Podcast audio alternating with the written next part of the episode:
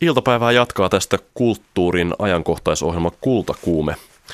Provosointi on taidetta ainakin silloin, kun se tehdään taitavasti. Sarjakuvataiteilija Willem aloitti uransa 60-luvulla lehdessä nimeltä Provo, joka pyrki nimensä mukaisesti provosoimaan. Myöhemmin hänestä tuli osa Charlie Hebdo-lehden toimitusta. Willem selvisi hengissä terrori-iskusta lehden toimitukseen ja on ollut tänään Suomessa. Kohta lisää hänen mietteitään. Minä olen Joonas Turunen, tämä on Kultakuume.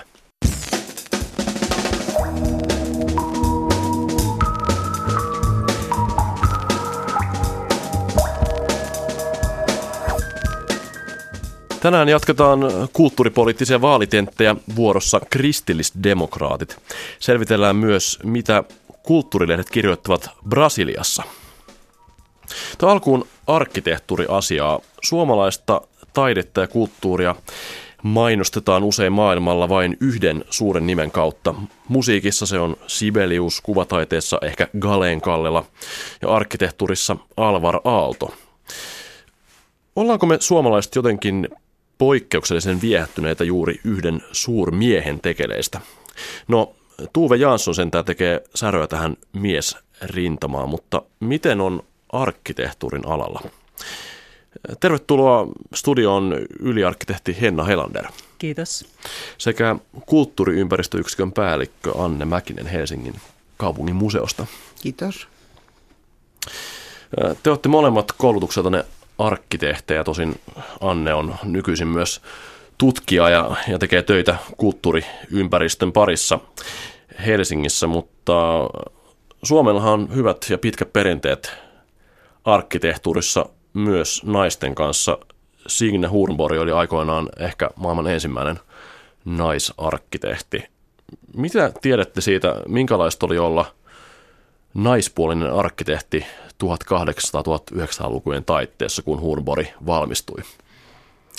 No voisin kuvitella, että se on ollut aika vaikeaa, jos on ollut varsinkin ensimmäinen naisarkkitehti, niin ihan pelkästään kaikki työmaakäynnit ja työmaan valvonta plus suunnittelu kovin niin kuin miehisellä alalla, niin uskon, että on kyllä ollut, ollut monta kohdetta niin kuin käännettävä ja, ja totuteltava siihen sekä niiden vastapuolen että myös niin kuin itse Signenkin, että ei varmasti helppoa ole ollut, mutta että näitä uranuurtajanaisia aina tarvitaan ja, ja he tekevät tärkeää työtä hmm. ja ovat tehneet rakennusalahan on semmoinen aika äijä-ala perinteisesti. Yleensä teinipojatkin, jos haluaa niin kuin siirtyä nopeasti miehen kategoriaan, niin menee Raksalle töihin. Miksi Henna Helander, arkkitehti, mikä kiehtoo rakennustyömaassa? No varmaan se konkreettisuus, että siellä isot koneet tekee isoja asioita ja ne on alun perin niin syntyneet pienistä hennoista viivoista, niin hmm se skaala on varmaan se kaikista kiinnostavin. Toinen, mikä siinä on aina kiinnostavaa, niin on se aja, ajallinen syvyys. Rakennukset jää tänne myös sen jälkeen, kun me ollaan niin outuja, kuoltuja. Rakennukset äh, on sellainen, joka niin kuin, äh, pysyy niin paljon pidempään ja, ja mikä muu sellainen asia voisi olla, mitä ihminen pystyy tekemään, joka jättäisi niin pitkän jäljen sekä niin kuin joskus arvenkin hmm. tänne. Tänään tosiaan puhutaan kultakuumessa naisten roolista Suomen arkkitehtuurihistoriassa ja vähän maailmallakin. Pohdin tässä ennen lähetystä, että onko tämä nyt ihan hassua alkaa jotenkin alleviivaamaan, että eh, naisarkkitehtejä, mutta tuli mieleen Henna Helander tästä puheenvuorostasi, että tässähän miehet ja naiset on varmaan sitten ihan samanlaisia, että me halutaan jättää jonkunlainen jälki tänne maailmaan. Ähm, tosiaan kuten alussa puhuttiin, niin Suomessa valmistui 1896 mahdollisesti jopa koko maailman ensimmäinen ar- naisarkkitehti Signe Horn- Hornborg. Miksi just täällä Suomessa? Ehkä Anne osaa tähän paremmin vastata. No, hän valmistui 1890. Aha, okay. Ja, ja tota, mä ehkä voin sillä tavalla sanoa, että Renja Suominen Kokkonen on, on, on tutkinut näitä naisarkkitehtejä laajemminkin, niin, niin tota Amerikassa olisi 1870 valmistunut jo ensimmäinen naisarkkitehti. Eli Suomi ja, ja USA on sitten suurin piirtein rinta rinnan mennyt ja Pohjoismaissa sit vähän, muissa Pohjoismaissa sitten vähän myöhemmin. Että tota, me varmasti ihan ehkä ensimmäisiä olla, mutta hyvin kärjessä ollaan. Hmm. Mutta et minkä takia sitten Suomessa 1800-luvun lopulla, niin, niin tota varmaan syitä on monta, mutta Suomi oli, oli silloin 1800-luvun loppupuolella, niin kuin varsinkin toisella puoliskolla, niin, niin aikamoisen kehityksen kourissa ja Suomi teollistui. Elinkeinovapaus tuli 1800 loppupuolella, rakennettiin rautateitä ja kaupungistui, Suomi kaupungistui silloin ja tarvittiin osaavaa työvoimaa, koulutettua työvoimaa, että oppia haettiin aluksi ulkomailta ja esimerkiksi siihen aikaan 1800-luvun loppupuolella käytiin ahkerasti opintomatkoilla Euroopassa. Mutta myös niin kuin ihan omien teknillisten oppilaitosten perustaminen ja sitä kautta niin kuin mahdollisuuksien antaminen myös naisille. Ja tietysti taas niin kuin naisasialiikkeellä oli oma osansa varmasti myös siinä. Ehkä nämä on joitakin niitä syitä. Niin. Ja ilmeisesti yksi vaikuttava tekijä on se, että Suomi oli luokkarakenteeltaan kuitenkin aika, aika semmoinen matala, tai täällä ei ollut hirveän isoja luokkaeroja, niin isoja kuin ehkä naapurimaissa, vaikka Ruotsissa, puhumattakaan Keski-Euroopasta. Anne Mäkinen, olet tutkinut Suomen naisten, suomalaisten naisarkkitehtuurien tehtien anteeksi, naisarkkitehtien roolia sotilasarkkitehtuurissa 20- ja 30-luvuilla. Siellä oli useampiakin nimiä. Ketä nämä arkkitehdit on, joita siellä nousee esiin?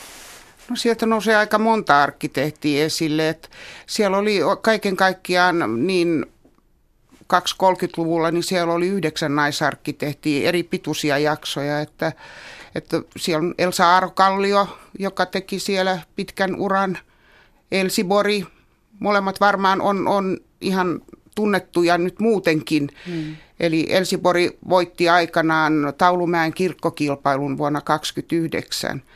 Ja sitten oli Märtta Liliustalruut ja tietysti Martta Martikainen, Martta Martikainen Ypyä myöhemmin, Airi Seikkala Viertokangas, Irma Paasikallio. Niitä oli siis hyvin monta. Ja, ja pisimmän uran siellä ehkä teki Elsibori. Että hän tuli sinne 29 ja, ja sitten hän 50-luvun, muistaakseni 50-luvun puolivälissä niin erosi. Ja hän vuonna 1953 hän sai viran kun hän oli ensin anonnut vapautusta sukupuolestaan.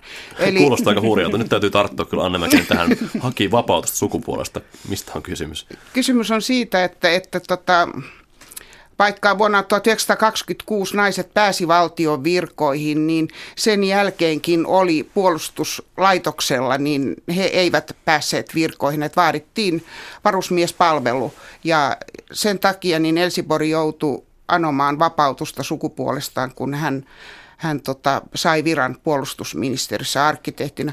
Ja ensimmäinen sukupuolestaan vapauttaa anonut oli Elsa Arokallio vuonna 1921. Eli hän eri vapaudella pääsi töihin puolustusministeriöön. No, tässä on aika hyvä ajankuva siitä, että minkälaista on ollut olla nainen ylipäätään Suomessa, mutta myöskin arkkitehtina, siis täytyy hakea niin koomiselta kuin sen nykypäivän kuuntelijasta kuulostaakin, niin vapautusta sukupuolesta, että saa, saa niin kuin ylipäätään tehdä töitä. Jo tuolloin oli tyypillistä, että, että oli arkkitehti pariskuntia.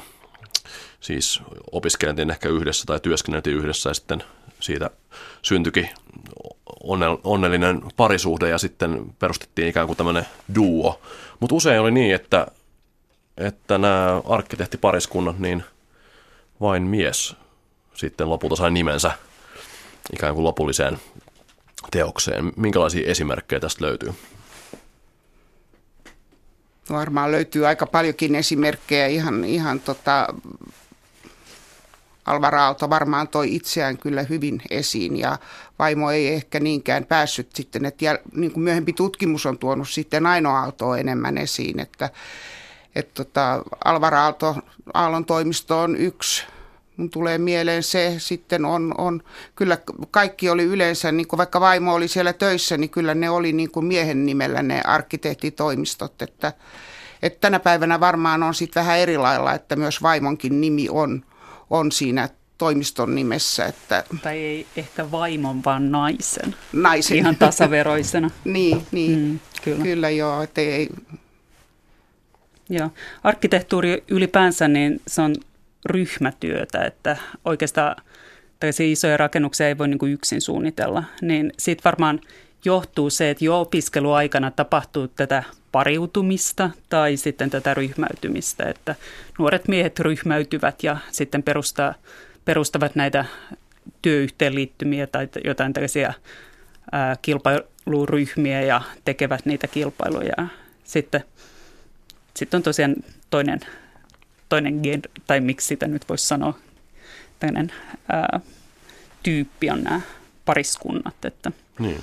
Aika vähän on sekä ihan pelkästään naisten toimistoja. Niin. Hmm. Niin ja tota, yleensähän se on niin, että, että, sen, että vaikka siellä toimistossa on paljon henkilökuntaa, niin, niin kaikki tekee sen toimiston nimistöitä ja se tulee julkisuuteen se, se yhden toimisto nimissä. yhden nimissä.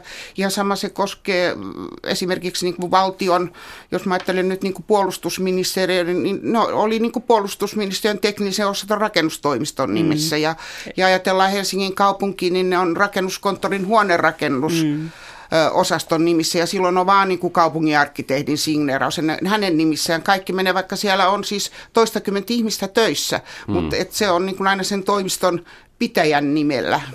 Ja tämä varmaan on, edelleenhän se on näin, mm. että tuskin niitä niin sanottuja orjia siellä mainitaan. Niin, niin. Henna Helander ja Anne Mäkinen täytyy hakea vertailukohtaa vaikka musiikin alalta, että kyllähän varmaan Sibeliuskin on kirjoituttanut monia stemmojaan orkesterille, niin joku muu on ne tehnyt. Hän on ollut ikään kuin vaan se idean isä. Renia Suominen Kokkonen on tutkinut naisarkkitehtejä Suomen historiassa ja hän on sanonut näin, että, tai sanoi minulle näin, kun puhuttiin puhelimessa, että, että Suomea vaivaa itse asiassa edelleen tämmöinen suurmieskultti, eli yhden vahvan toimijan korostus. Onko teidän mielestä arkkitehtuurin alalla nähtävissä tämmöistä? Jyrääkö vaikkapa Alvar Aalto edelleen muiden yli. Mun mielestä se täytyy toisaalta niin kuin hyväksyä, että on olemassa tällaisia erityisen päteviä ja hyviä ihmisiä. Että ihan samalla tavalla kuin me hyväksytään se, että kyllä Sibelius oli omana aikanaan ja senkin jälkeen niin ylivertainen, niin kyllä Alvar Aalto oli kerrassaan niin kuin, ää, erinomainen ei pelkästään niin kuin arkkitehtuurin alalla, vaan myös sen rahoittamisen ja sen, että hän ylipäänsä pystyi tekemään näitä rakennuksia, niin hän oli myös siinä erittäin taitava. Ja mm. kyllä mun mielestä hän on niin kuin sen oman paikkansa ansainnut.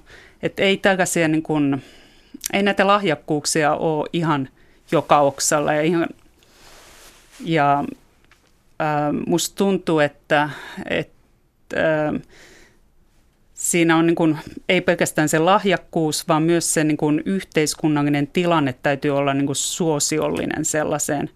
Eli niin kuin 50-luvulla oli ylipäänsä tämä Suomen nousu ja haluttiin löytää kaiken näköistä uutta. Ja siihen löytyi myös sitä rahoitusta. Ja, ja sitä niin kuin arvostettiin ja siihen panostettiin, niin se yhteiskunnallinen tilanne antoi tähän mahdollisuuden, mutta nyt kaikkea katsotaan niin taloudellis-teknisten äh, silmälasien lävitse, että musta tuntuu, että on aika vaikea Suomessa enää päästä tällaiseksi tämän tason arkkitehdiksi esimerkiksi. Niin. Valitettavasti. Hmm. Ylipäätään voidaan puhua ainakin historiallisesti siitä, niin että, että on ihan ymmärrettävää, että Suomi on pieni maa, täällä ehkä yksi nimi nousee muiden yläpuolelle, kuten sanoit Henna Helander, niin Aalto on kiistatta hänen menestyksensä on ollut niin suurta Vähän niin kuin Sibeliuksenkin, hän nyt mm. vain on kiistatta menestynein säveltäjämme ollut maailmalla ja on edelleenkin tätä. Mutta mietin tätä, tätä naisten asemaa. Tosiaan tuossa Anne Mäkinen on tutkinut tätä. Naiset oli merkittävässä roolissa puolustusvoimissa jo 20-30-luvulla arkkitehteinä. Et asepalvelus alkoi vasta 95, mutta 20-luvulla tehtiin jo taloja. Kyllä, joo. Ja, mutta että, onko sitten tämmöisiä tapauksia, että, että niin kuin, koska rakennuksen piirsi nainen, niin se jää ikään kuin vähän niin kuin pimentoon, että Eikö Viivi Lönniä muun muassa, joka oli näitä varhaisia arkkitehtejä, niin häntä vähän niin kuin karsastettiin tuolla Tampereella, jossa hän alun perin toimi.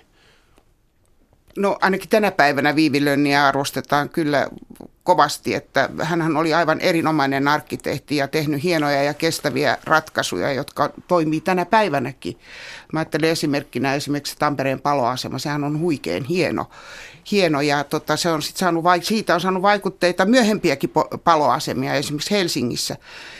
Mutta jos mä nyt ajattelen näitä puolustusministeriön naisarkkitehtejä, niin se varmaan ehkä johtuu myös siitä, että ei varmasti haluttu kauheasti levitellä niitä, että mitä ne kohteet on ja missä niitä on. Et siinä voi olla myös tämmöinen, ja kuka on suunnitellut, koska se oli sen toimiston nimissä suunniteltiin, ei suinkaan, että siellä olisi yksittäisiä arkkitehtejä. Ainoa poikkeus ehkä on tämä autopataljonan kasarmi, joka julkaistiin hienosti kaikissa lehdissä ja Martta Martikainen oli niin kuin siinä esillä, että nuoren naisarkkitehdin suunnittelema kasarmia autopojille, eli, eli tota, silloin tavallaan osattiin myös käyttää se niin kuin hyöty siitä julkisuudesta. Mitä, mutta tästä aikaisemmin puhuttiin Alva Raalosta, niin mun mielestä Aaltohan on osannut käyttää niin kuin sitä julkisuutta, julkisuutta myös niin kuin aivan erinomaisesti hyväkseen. Ja jos nyt ajatellaan niin kuin tämän päivän termeissä, niin hän myös verkottoitu, mm. verkostoitu hyvin, että et tota, hänellä oli se osaaminen. Ja varmaan mm. osittain mm. myös sen takia se on osa hänen mainettaan ja, mm. ja niin kuin aiheuttanut sitä, mutta et, et tota, ehkä siinä on se, että ne puolustusministeriön kohteet tehtiin sen toimiston nimissä ja sieltä ei varmaan noussut sitten niin, niin kovasti esille niitä, että ne oli hirveän pienet piirit, jotka tiesi niistä mm. yleensä. Mutta toisaalta tämä anonymiteetti on voinut myös mahdollistaa sen, että nämä on pystyneet suunnittelemaan aika vapaasti. Et se ei ole pelkästään niin kuin huono asia, että sit jälkipolvet on, voi tehdä sit tätä ää, arviota, että ahaa, että onko ne hyviä ja huonoja ja, ja kuka siellä on ollut, mutta silloin ne on saaneet toimia ehkä vapaammin kuin mitä ne olisi pystyneet toimimaan omalla nimellään jossain. Aivan. Henna Helander ja Anne Mäkinen tässä jotenkin itsekin ajaudun tämän historian pauloihin aloin miettiä hirveästi, mitä se on ollut. Yritin palauttaa itse tuonne historiaan, mutta nyt meidän kello juoksee sen verran, että täytyy siirtyä vähän niin kuin nykypäivään tässä arkkitehti kysymyksessä. Öm, nykyisin noin puolet, joina voisi jopa yli puolet Suomessa koulutetuista arkkitehdistä on naisia. Miten uskotte, että tämä tulee näkyä jatkossa meidän arkkitehtuurissa? Onko se esimerkiksi enemmän isojen kilpailujen voittajissa naisia jatkossa? No toivottavasti, mutta mun mielestä tämä on aika niin kuin, miten voisi sanoa, irrelevantti kysymys, että onko ne naisia vai miehiä, mutta mä toivon, että hyvä, hyvät arkkitehdit ja hyvä arkkitehtuuri aina voittaa, että se on meidän kaikkien etu. Ja koska olen nähnyt, että on paljon hyviä arkkitehtejä, jotka ovat myös naisia, niin toki toivon, että myös naiset, naiset sitten pärjäävät tässäkin mielessä. Mutta tuossa alussa, kun mä sanoin, että, että haluaa sen jättää sen jäljen, niin en mä usko, että se on kyllä se asia, joka ihmisiä ajaa niin kuin arkkitehtuurin pariin, vaan se on niin kuin se taiteen ja tekniikan tällainen kiinnostava kombinaatio ja mm. myös äh, se hyödyllisyys, että tämä ei ole arkkitehtuuri ei ole niin kuin taidetta taiteen vuoksi, vaan siinä on aina se, että se on niin kuin myös hyödyllinen ja tarpeellinen.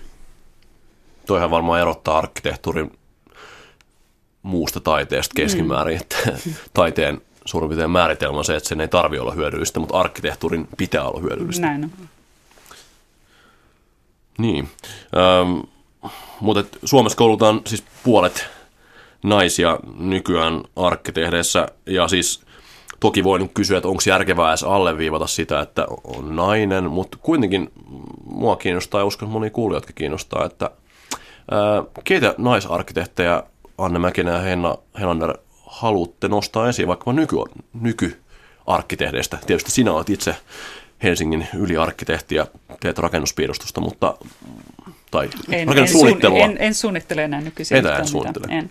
Kuitenkin no, nostetaan muutamia nimiä esiin, kiinnostavia. Ää, no, meikähän on aika paljonkin erittäin hyviä asuntosuunnittelijoita kuin perinteisesti, eli tällaisia naisia, joilla on niin kuin oma toimisto omissa nimissään, niin on esimerkiksi Kirsti Siveen, nyt on Kirsi Korhonen, Kristiina ha- ähm, Hannunkari, et meillä on, ja varmasti on niin kuin paljon muitakin. Sitten on tällaisissa niin kuin ryhmissä ää, mukana esimerkiksi Verstas-arkkitehdeissä on Riina Palva ja, ja tota, sitten meillä on äm, tällaisia äm, niin kuin kahden hengen toimistoja. Nyt tulee nopeasti mieleen esimerkiksi äm, avantoarkkitehdit ja kyllä meillä on niin kuin, ja nä- nämä oli ihan näin, kun en ole mitenkään niin kuin ennakoinut tätä näin, että meillä on hyviä, hyviä naisia arkkitehtejä, meillä on myös hyviä ää, projektiarkkitehtejä, jotka käytännössä tekee niitä suunnitelmia siellä toimistoissa ja, ja joiden nimiä ei sitten näy näissä mm. hienoissa papereissa, mutta Paljon puhutaan siitä, että myös akateemisilla aloilla niin naiset on huonommin palkattuja, eli tästä 80 senttiä on naisen euro. Miten on arkkitehtuurialalla? No ihan varmasti, siis koko alahan, ähm, tämä on aika jännä ala, koska tässä puhutaan niin kuin isoista rahoista ja, ja senkin takia varmaan niin naisten määrä ei ole ehkä niin suuri, että, että kaikki tällaiset rakennukset, niin usein siellä rahamassin päällä on, istuu se vähän vanhempi mies. Ja aiemmin on aina sanottukin, että arkkitehtuuri on vanhojen miesten taidetta tai ala. Niin, niin varma, varmasti tämä niin kuin näkyy ää, myös tässä, että miten on naisia ja miehiä. Ja sitten kuitenkin niin arkkitehdithän saa sen saman tai ehkä jopa vähän vähemmän kuin mitä se kiinteistövälittäjä. Ja kyllä, kyllä ihmiset tahtoo vähän tehdä tätä niin kuin taiden mielessä, että tässä on vähän se intohimo ehkä enemmän kuin se, se niin kuin taloudelliset realiteetit. Että siinä olisi varmaan arkkitehdillä aika paljon petrattavaa, että kyllä, kyllä naisten euro on arkkitehtuurinkin puolella se 80 senttiä varmaan. Jos miettii ihan niin kuin arkkitehtuurin substanssia, niin tuossa kollega Minna Joenniemi kirjoitti hauskan artikkelin Ylen kulttuurin nettisivuille 10 syytä rakastaa naisarkkitehtiä. Ja siinä mm.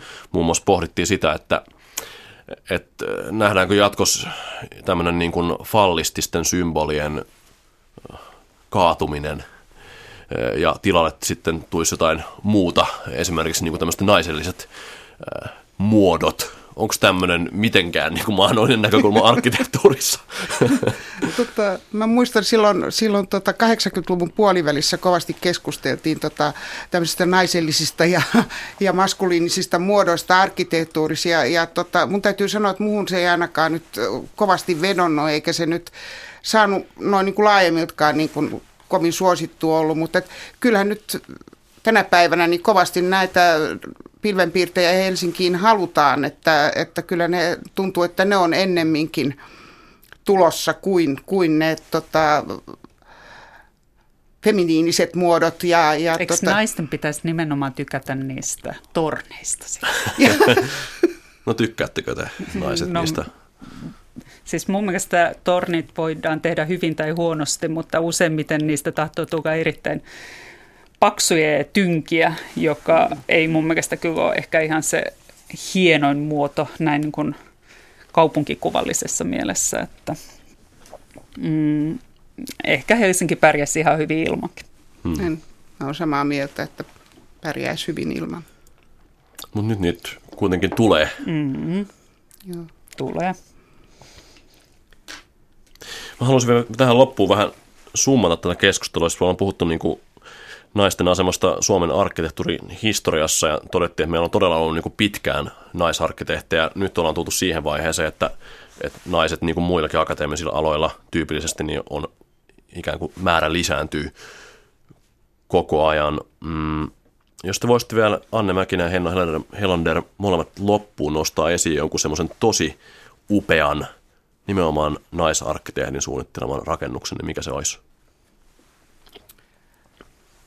No mulle tulee, jos ulkomailta niin kun miettii, niin äh, muhun teki suuren vaikutuksen silloin 90-luvun alussa japanilaisen Sejiman ähm, tällainen naisopiskelijoille tekemä jonkun tapainen ähm, asuntola Japanissa, mistä mä oon nähnyt vain kuvia, mutta se oli hieno kuulla. Se olisi edelleen niin kuin erittäin vähän sellainen immateriaalinen, epämateriaalinen. Se olisi edelleen erittäin niin kuin, äh, nykyaikainen ja, ja kaunis. Mä katsoin juuri netistä muutaman kuvan siitä, että miellytti edelleen silmää, että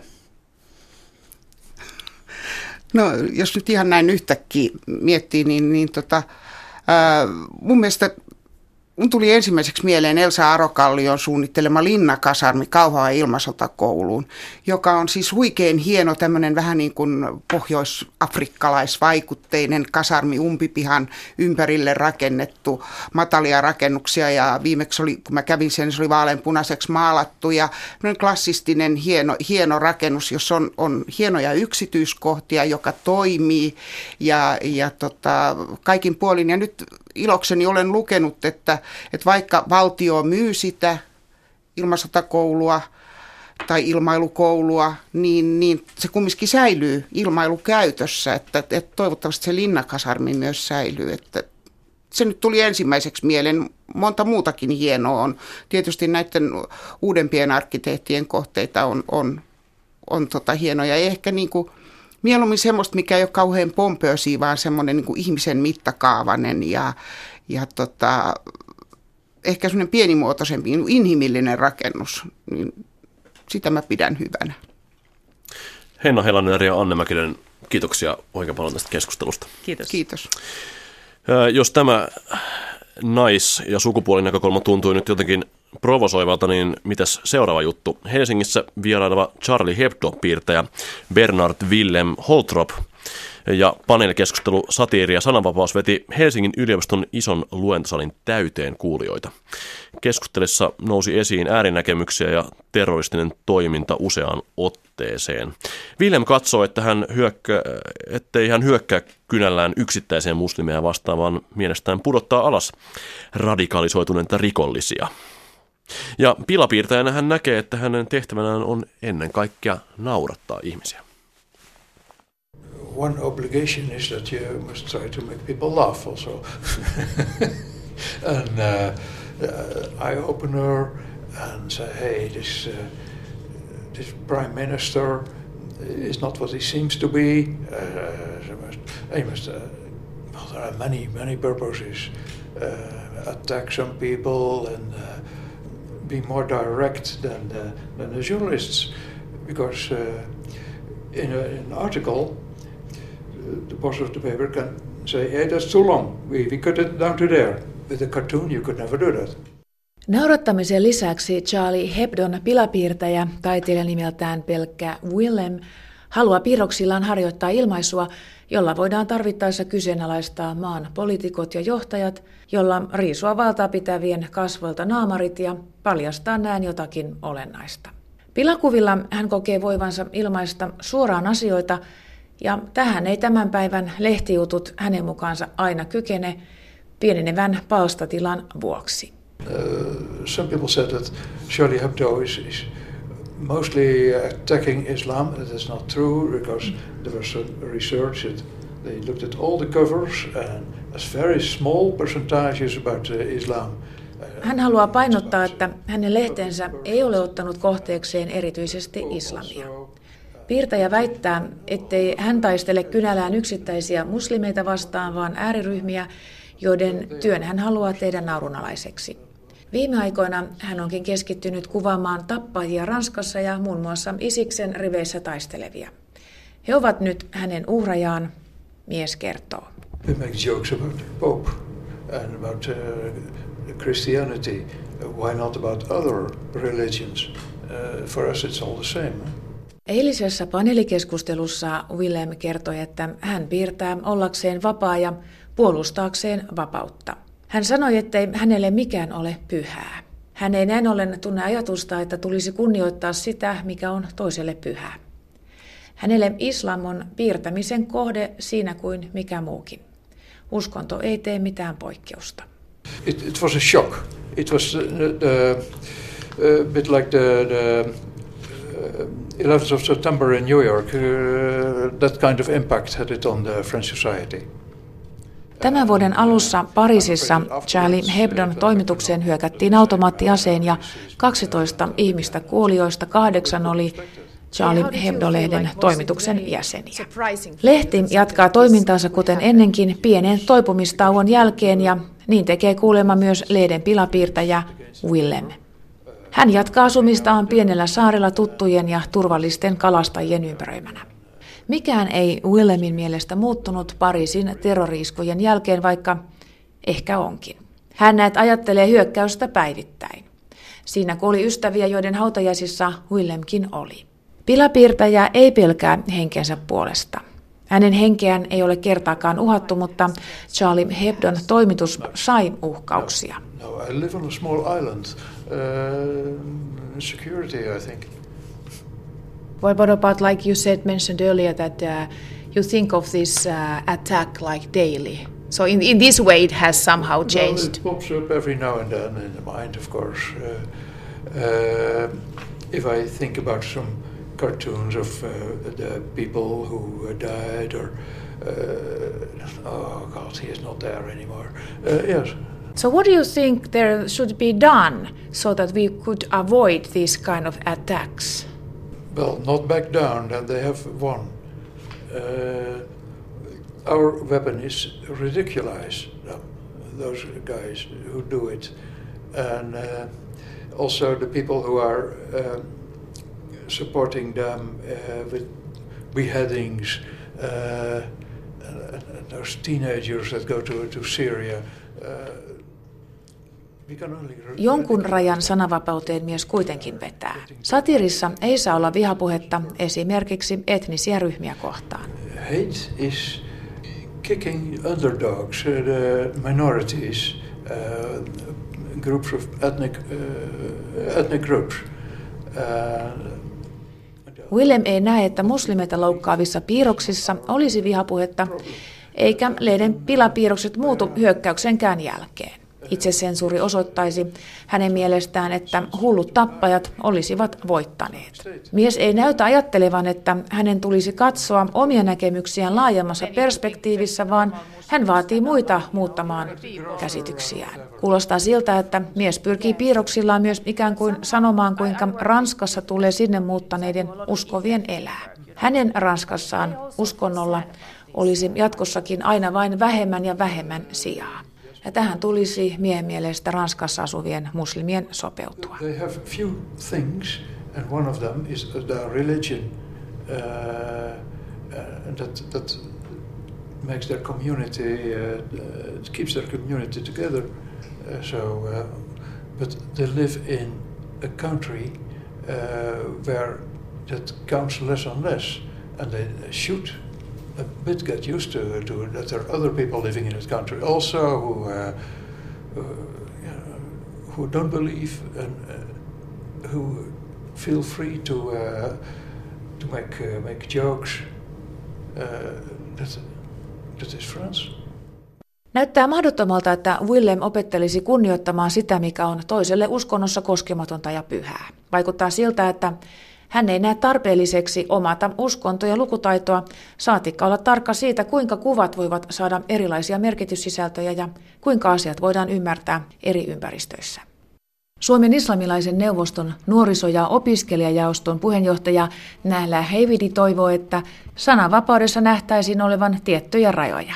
Hän on tyytyväinen, että Suomessa on ymmärretty olla provosoimatta muslimeita loukkaavilla kuvilla. Hän kehuu myös omaa työnantajaansa. Hänen esimiehensä Kallion kirjastossa kysyi heti, miten hänen ajatuksiaan siitä, kun kirjastoon tuli esille Charlie Hebdo pilakuvien näyttely. Nuori nainen sai siirron työskentelemään toiseen kirjastoon näyttelyn ajaksi. Kallion kirjastossa on ollut nyt vähän aikaa sitten tämä Charlie Hebdo-näyttely. Mitä mä mietin siinä, niin siinä on tosi vahva mielipide siitä sananvapaudesta. Ja se on mun mielestä oikeasti kunnioitettavaa ja mä nostan hattua kaikille, jotka niin uskaltaa sananvapautta puolustaa vähän radikaalimminkin ja vahvemmin, mutta mä oon myöskin sitä mieltä, että asioita voidaan ilmaista kahdella eri tavalla. Sä voit joko puolustaa sananvapautta loukkaamatta ketään, tai sitten sä voit loukata ihmisiä. Ja tässä Charlie Hebdo-näyttelyssä, niin siinä ollaan menty tälle loukkaamisalueelle, jolloin mun mielestä mennään niin kuin sananvapauden ulkopuolellekin jo. Niin, miten koit oman työskentelysi tuolla Kallion kirjastossa, kun siellä oli tämä näyttely?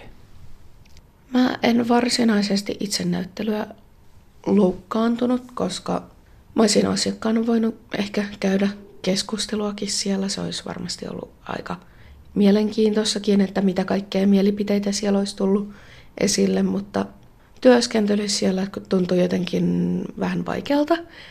Mä jäin miettimään sitten sitä, että niin kuin, minkälaisia ajatuksia tällainen näyttely sitten itsessään herättää.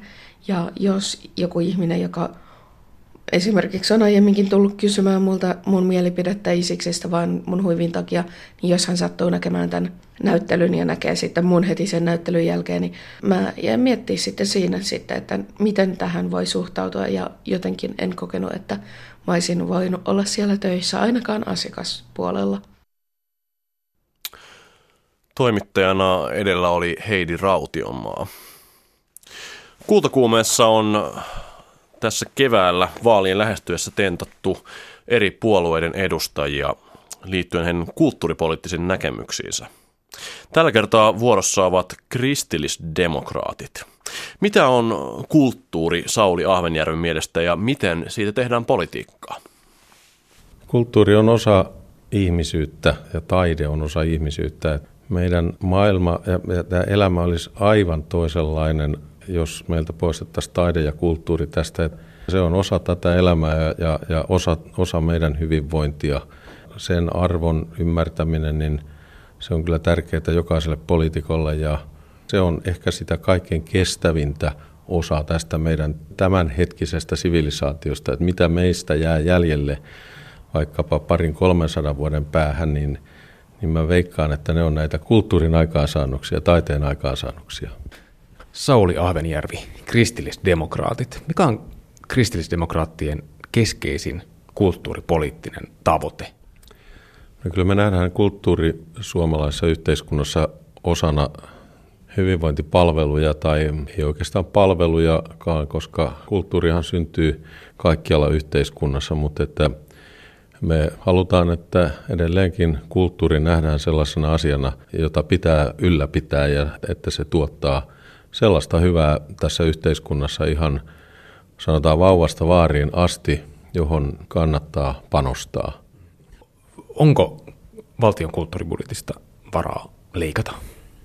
Se on kyllä tuhannen talan kysymys tai sanotaanko miljoonien eurojen kysymys, että minä en kyllä mielelläni lähtisi sieltä puolelta leikkaamaan. Että tässä tässä niin kuin täytyy tosiaan nähdä se, että, että ahtainakin aikoina silloin kun talous on tiukilla, niin – niin meidän pitäisi nähdä, nähdä vähän pitemmälle. Et se on hyvin lyhytnäköistä, jos lähdetään kulttuurin rahoitusta karsimaan, että, että se potkaisee kyllä, kyllä takaisin aika piankin. Ja minusta niin kuin se on hyvä, hyvä muistaa, että, että se mikä meillä tässä ajassa on, on pysyvää ja semmoista kestävää, niin, niin ne melkein löytyy sieltä kulttuurin puolelta. Että, että monet muut asiat meidän yhteiskunnassa, niin ne on tämmöistä kertakäyttöä kamaa niin sanotusti, mutta, mutta sitten kun me kulttuurin puolella saadaan jotain aikaiseksi, niin se on, se on usein semmoista, mikä, mikä kantaa sitten todella pitkälle ja se, se myöskin luo tätä suomalaisuutta ja suomalaista identiteettiä.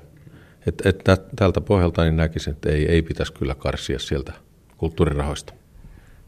Yksi ehdotus, mikä tässä viime viikkoina, viime kuukausina on ollut, että taiteen prosenttiperiaatetta pitäisi ehkä laventaa koskemaan muutakin kuin nyt te, kristillisdemokraatit vastatessaan kultakuumeen lähettämään kulttuurikyselyyn vastusti sitä, että prosenttitaideperiaate asetettaisiin ihan tämmöiseksi niin kuin lakisääteiseksi pakoksi. Kommentoi hieman tätä prosenttiperiaatteen niin laventamista. Voisiko sitä laventaa esimerkiksi sosiaali- ja terveyspalveluihin, niin kuin joissain puolueissa on tullut esiin? Niin ehkä siinä ongelmana tulee sitten se, että mihin kaikkeen se, se prosenttiperiaate pitäisi ulottaa. Tämä, tämä rakentaminen on, on ikään kuin hyvin selkeä kokonaisuus, mutta en mä sillä niin kuin näe, että se, se mitenkään huono periaatteessa on, koska kyllähän me, jos ajatellaan vaikka terveydenhuoltoa, sosiaali- toimen palveluja, niin kyllähän kulttuurilla luodaan semmoista hyvinvointia, joka ihan suoraan vaikuttaa ihmisen terveyteen. Ehkä se kaavamainen, siis niin kuin sanoitte, pakko tässä kohtaa, niin se vähän kuulostaa vaikealta. Ne pitää tapauskohtaisesti harkita. Toinen kulttuurin rahoitukseen paljon vaikuttava seikka on tietysti kuntasektorin muutos. Miten Sauli Ahmijärvi näet, että, että, että tämä kunnallinen kulttuurin peruspalvelut on mahdollista säilyttää tilanteessa, jossa esimerkiksi kuntakokoja pyritään suurentamaan? No sen kunnan koko sinänsä ei ole, ei ole varmaan tässä ratkaiseva, mutta kyllä semmoinen tietynlainen korvamerkintäpolitiikka tässä, tässä kyllä ehkä olisi tarpeen.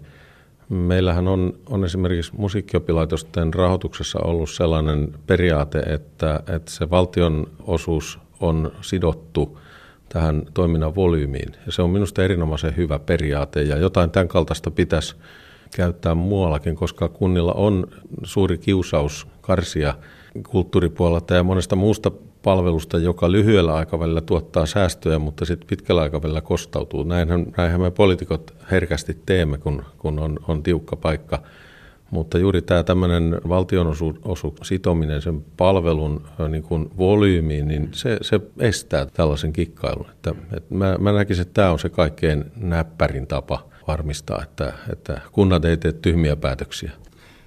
Vastauksissanne kultakuumeen kyselyyn kristillisdemokraatit kirjoittaa, että kulttuuriviennin kautta kulttuurialan työntekijöiden julkisen tuen tarve vähenee. Onko tämä nimenomaan se syy, että minkä takia kulttuurivientiä pitäisi valtiollisesti tukea? No en kyllä näe, että se on se, se, on se ykköstavoite. Että meillähän on valtava potentiaali ylipäätään luovissa aloissa. Ja, ja tämä potentiaali on minusta tällä hetkellä huonosti hyödynnetty. Että se ei ole pelkästään nyt sen takia tärkeää, että saataisiin niin valtion rahoitusta kulttuurille niin kuin karsittua, vaan, vaan kyllä luovat alat ja kulttuurivienti, ne tuottaa hyvää tälle koko meidän kansantaloudelle ja koko niin kuin yhteiskunnalle. Että nythän on luovien alojen kasvu e, esimerkiksi Euroopassa, niin se on ollut selvästi voimakkaampaa kuin, niin kuin elinkeinoalojen keskimäärin. Ja, ja tähän kasvuun meidän pitäisi päästä mukaan, olla siinä mukana ja poistaa näitä viennin esteitä lähinnä. Siitähän tässä on kysymys. Onko kristillisdemokraateilla mitään tavoitteita työllisyyden parantamiseksi ja nimenomaan kulttuurialaa silmällä pitäen?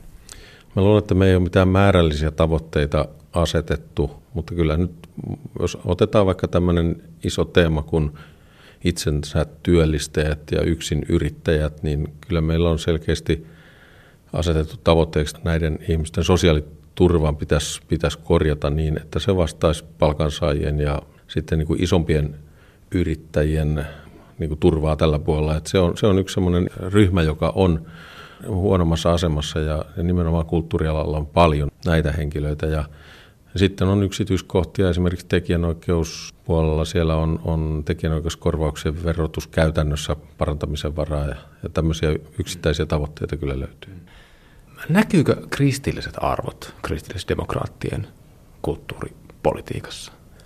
Niitä ainakin tulisi näkyä, mutta meidän pitää pitää huolta kulttuurin monimuotoisuudesta, että tämmöinen niin kuin kulttuuri ja, ja taide, se kaikki mitä ihminen luovana olentona saa aikaiseksi, että se on sinänsä arvokasta ja hyvää ja siinä on minusta niin kuin semmoinen, semmoinen kristillinen periaate jo, jo näkyvissä, että, että tässähän on kuultu uutisia, miten tuolla jossain tuhotaan kulttuuriaarteita vetoamalla siihen, että ne on jollakin tavalla pahoja.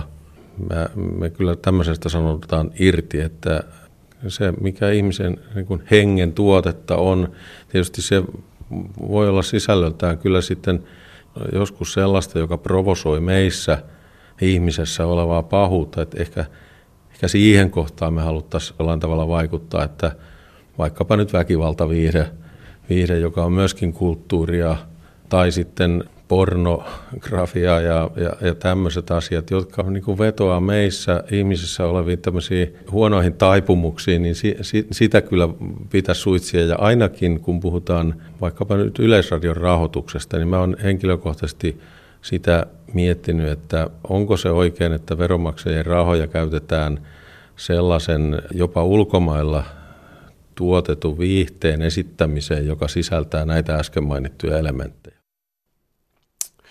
Näin avasi kulttuuripoliittisia näkemyksiään kristillisdemokraattien Sauli Ahvenjärvi.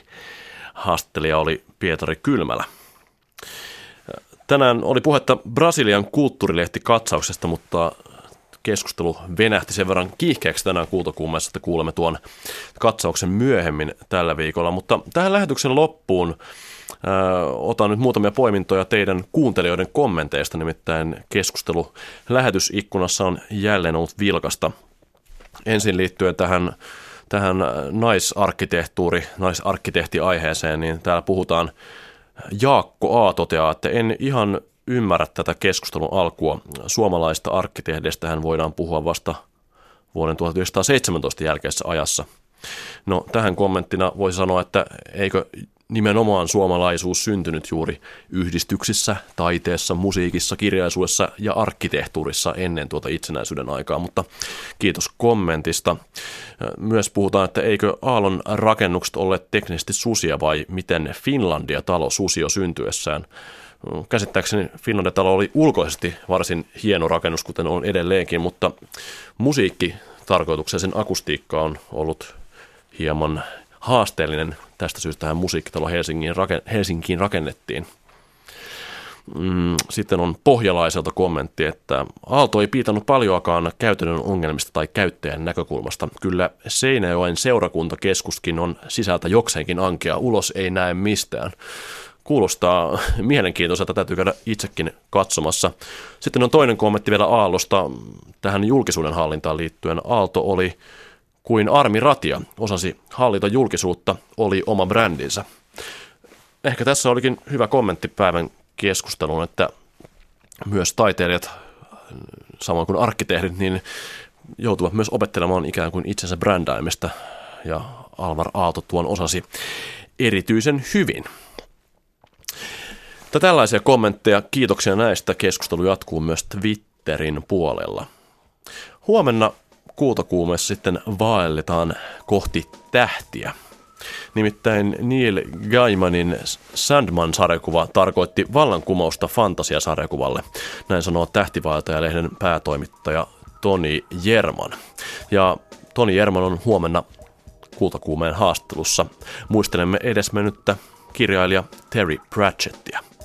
Kulttuuripolitiikka-sarja jatkuu myös. Huomenna on muutos 2011 puolueen Kiu Eturautti ja Suomen työväenpuolueen Juhani Tanski ja kolumnivuorossa ohjaaja Saara Kantel. Tällaisia aiheita huomenna kuultakuumessa. Kiitoksia teille seurasta.